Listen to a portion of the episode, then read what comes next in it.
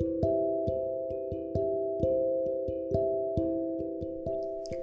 இந்த ஒரே பாட்டில் பெரிய ஆளாகிற மாதிரி இந்த ஒரு விஷயம் மட்டும் தெரிஞ்சதுன்னா போதும் மச்சான். நீ எப்போவுமே செம்ம ஹாப்பியாக இருப்ப அப்படின்னு யாராச்சும் சொன்னால் யாரு தான் இல்லை இல்லை பரவாயில்ல எனக்கு வேணாம் அப்படின்னு சொல்லுவோம் உடனே அந்த விஷயம் என்ன அப்படின்னு சொல்லி தெரி தெரிஞ்சுக்கணும்னு சொல்லிட்டு நமக்கு செம்ம ஆர்வம் வரும்ல. அதே மாதிரி தான் இன்றைக்கி நம்ம கதையில் வர போகிற பையனும் இந்த மாதிரி ஹாப்பினஸ்க்கான வந்து ஒரு சீக்ரெட் என்ன அப்படின்னு சொல்லி தேடி அலைஞ்சிட்டே இருக்கான். பல பல ரிசர்ச்க்கு அப்புறம் அவனுக்கு ஒரு விஷயம் தெரியுது தூரத்தில் தெரிகிற ஒரு மலையிலோட உச்சியில் ஒரு பெரிய வீடு இருக்குது அந்த வீட்டில் இருக்க ஒரு சாமியார் கிட்ட போய் கேட்டால் இந்த ஹாப்பினஸ்க்கான சீக்ரெட் என்ன? அப்படின்னு சொல்லி தெரிஞ்சிடும் அப்படின்னு சொல்லிட்டு யாரோ நாலு பேர் சொல்ல அவனும் என் டு சாமியார் வீடு அப்படின்னு சொல்லிட்டு கிளம்பிட்டான். அவன் மலை உச்சியெல்லாம் கஷ்டப்பட்டு மலையெல்லாம் ஏறி மலை உச்சிக்கு போய் சேர்ந்து அந்த பெரிய வீட்டை அடைஞ்சிட்டான். அடைஞ்சு போய் பார்த்தா அங்கே அவ்வளோ கூட்டம். ஏன்னா இவனை மாதிரியே நிறைய பேர் அங்கே வந்திருப்பாங்கல்ல. அப்புறம் சரி ஓகே ஃபைன் நம்ம வெயிட் பண்ணி தான் ஆகணும் அப்படின்னு சொல்லிட்டு வெயிட் பண்ணி பல க்யூலெல்லாம் நின்று கடைசியில் வந்து சாமியார் பார்க்குறதுக்கு அவனுக்கு சான்ஸ் கிடச்சிருச்சு. இவன் போயிட்டு சரி ஓகே ஃபைன் நம்ம சுற்றி வளசெல்லாம் சாமியார் கிட்ட பேச வேணாம். டேரெக்டாக நம்ம எதுக்கு வந்தோமோ அதை மட்டும் பேசிக்கலாம் அப்படின்னு சொல்லிட்டு சாமியார் கிட்ட போயிட்டான். சாமியார் கிட்ட போயிட்டு சாமியார் ஜி நான் ஸ்ட்ரெயிட்டாக மேட்டருக்கே வரேன். இந்த மாதிரி எனக்கு ஹாப்பினஸ்க்கான ரூல் வேணும். நீங்கள் வந்து உங்ககிட்ட வந்து கேட்டால் தெரியும் அப்படிங்கிற மாதிரி சொன்னாங்க. அதனால தான் நான் உங்ககிட்ட வந்திருக்கேன். அப்படிங்கிற மாதிரி அவனும் சொல்ல உடனே சாமியார் சொல்கிறாரு சரிப்பா இவ்வளோ தானே ஒன்றும் பிரச்சனை இல்லை.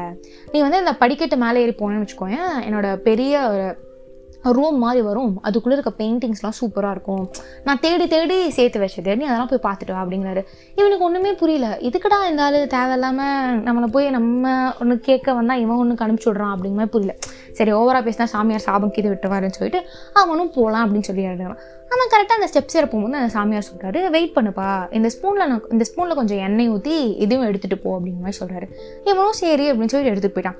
உள்ளே போய் பார்க்குறான். பெயிண்டிங்ஸ்லாம் செம்மையாக இருக்குது திருப்பி கீழே வந்துடுறான். கீழே வந்து அந்த சாமியார் கேட்குறாரு எல்லாத்தையும் சுற்றி பார்த்துட்டியாப்பா? அப்படின்னு சொல்லிட்டு. இவனும் ஆ சாமியாஜி நான் சுற்றி பார்த்துட்டேன் அப்படிங்கிற மாதிரி சொல்கிறாரு சரிப்பா நல்லா இருந்துச்சா? எல்லாமே பார்த்தியா? அப்படின்னு கேட்குறாரு நல்லா இருந்துச்சு ஆனால் எல்லாமே நல்லா பார்க்க முடியல அப்படிங்கிற மாதிரி சொல்கிறான் சரி ஓகே நீ கொண்டு போன எண்ணெய் எங்கப்பா? அப்படின்னு சொல்லி கேட்டோன்னே அவன் முழிச்சிட்டான் திரு திரு திருன்ட்டு. பார்த்துட்டு இருந்த ஆர்வத்தில் இந்த எண்ணெய் கீழே வந்துச்சு சாமியாரே அப்படிங்கிறாரு சரி ஒன்றும் பிரச்சனை இல்லை நீ தான் இன்னும் கொஞ்சம் பார்க்கல அப்படிங்கிறல்ல நீ வந்து மறுபடியும் போய் அதை பாரு. ஆனால் இந்த டைமும் அதே மாதிரி எண்ணெய் எடுத்துகிட்டு போ. திரும்பி வரும்போது எண்ணெய் அப்படியே இருக்க மாதிரி நீ பார்த்துக்கோ அப்படிங்கிற மாதிரி சொல்கிறாரு அவனும் எடுத்துகிட்டு போகிறான் திரும்பி வரும் திரும்பி கீழே இறங்கி வரான். திருப்பி சாமியார் அதே கொஸ்டின் கேட்குறாரு அண்ட் இந்த டைம் வந்து அந்த ஸ்பூனில் எண்ணெய் இருக்குது அவன் என்ன சொல்கிறான் அப்படின்னு சொல்லி கேட்டால் நான் இந்த டைம் வந்து மிச்சத்தையும் என்னால் பார்க்க முடியல. ஏன்னா வந்து த எண்ணெய் மேலேயே என்னோடய கான்சன்ட்ரேஷன் இருந்துச்சு. ஸோ என்னால் மிச்சத்தை பார்க்க முடியல. அதனால தான் அப்படிங்க மாதிரி கொஞ்சம் பேந்த பேந்த முழிச்சிட்டே பதில் சொல்கிறான்னு வச்சுக்கோங்களேன்.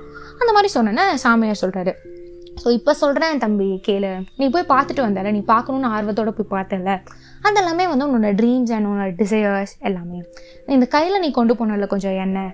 அந்த எண்ணெய் என்ன அப்படின்னு சொல்லி கேட்டால் உன்னோட ரெஸ்பான்சிபிலிட்டிஸ் அண்ட் உன்னோட டியூட்டீஸ் உன்னோட ரெஸ்பான்சிபிலிட்டிஸ் அண்ட் டியூட்டீஸ் ப்ளஸ் உன்னோட ட்ரீம்ஸ் அண்ட் டிசையர்ஸை வந்து நீ கரெக்டாக வந்து உன் லைஃப்பில் வந்து எடுத்துகிட்டு போக முடியும் அப்படின்ற ஒரு சுச்சுவேஷனை ரீச் பண்ணனா யூ வில் கெட் ஹாப்பினஸ் அப்படிங்கிற மாதிரி சொல்கிறாரு இந்த கதையை ரீட் பண்ணி பிடிச்ச பிறகு அந்த பையனுக்கு அந்த பாயிண்டில் எப்படி இருக்கும்லாம் எனக்கு தெரில எனக்கு ஏன்டா இந்த கதையை படித்தோம் நான் கூட இந்த கதையை ஸ்டார்ட் பண்ணும்போது ஹாப்பினஸோட ரூலா சரி ஓகே ஃபைன் இனிமேல் நம்ம எப்போவுமே ஹாப்பியாக இருப்போம் அப்படின்னு சொல்லிட்டு போய் படிக்க போனேன்.